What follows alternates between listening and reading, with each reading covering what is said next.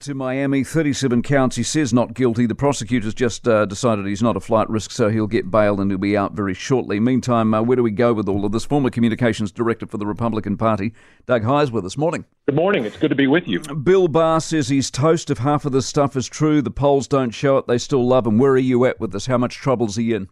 Well, he's in very serious legal trouble. And I think politically, Trump has always been able to defy the polit- political laws of gravity. And what we're seeing here is a rush for people to defend Donald Trump, including those who are running against him, which then makes it difficult for them to make that case against him. And ultimately, if you're running against Donald Trump, you, you don't get the nomination by going around him. You've got to go through him. You can't reinforce his message. And when we see cracks, and if we see another indictment, we might see more, his his opponents have to exploit that. At this point, they're just not doing so. The time frame on the trial and the cycle at which it plays out in next year is that material or not really?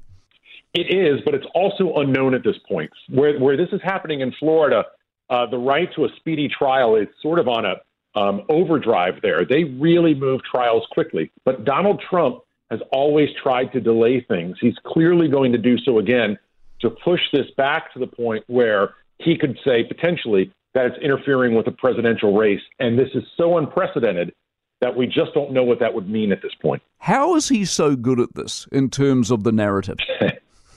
I think one is he breaks every rule possible. He doesn't break some rules and follows others. The other is his messaging is deceptively simple.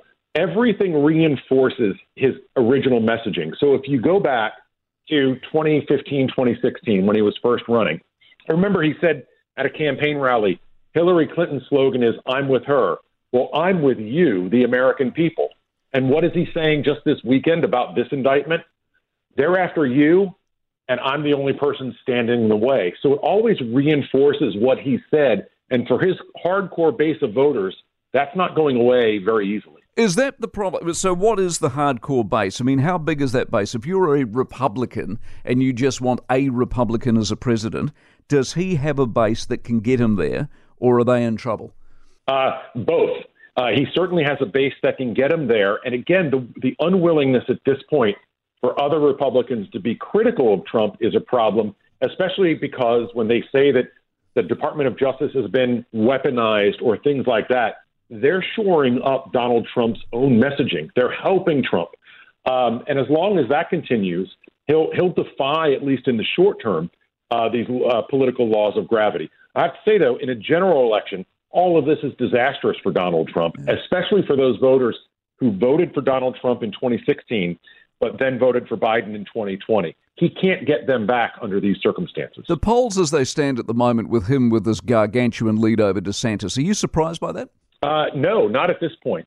Um, he's he's the biggest known quantity in the Republican Party. He's obviously uh, was was elected um, not just nominated but elected president, and he compa- he he compels nonstop media attention that no one else, whether it's Ron DeSantis or Nikki Haley or Chris Christie, is able to do.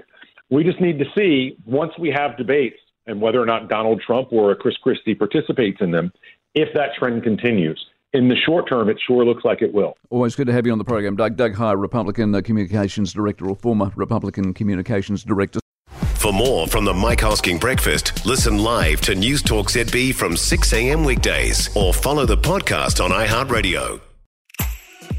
If you enjoyed this podcast, you will love our New Zealand Herald podcast, The Little Things, hosted by me, Francesca Rudkin, and my good friend Louise Airy. We focus on all the little things that you can do to make a positive impact on your life and to cut through the confusion from the health and wellness industry. Join us every Saturday to hear from the experts for all the tips and advice you need. Just search The Little Things on iHeartRadio or wherever you get your podcasts.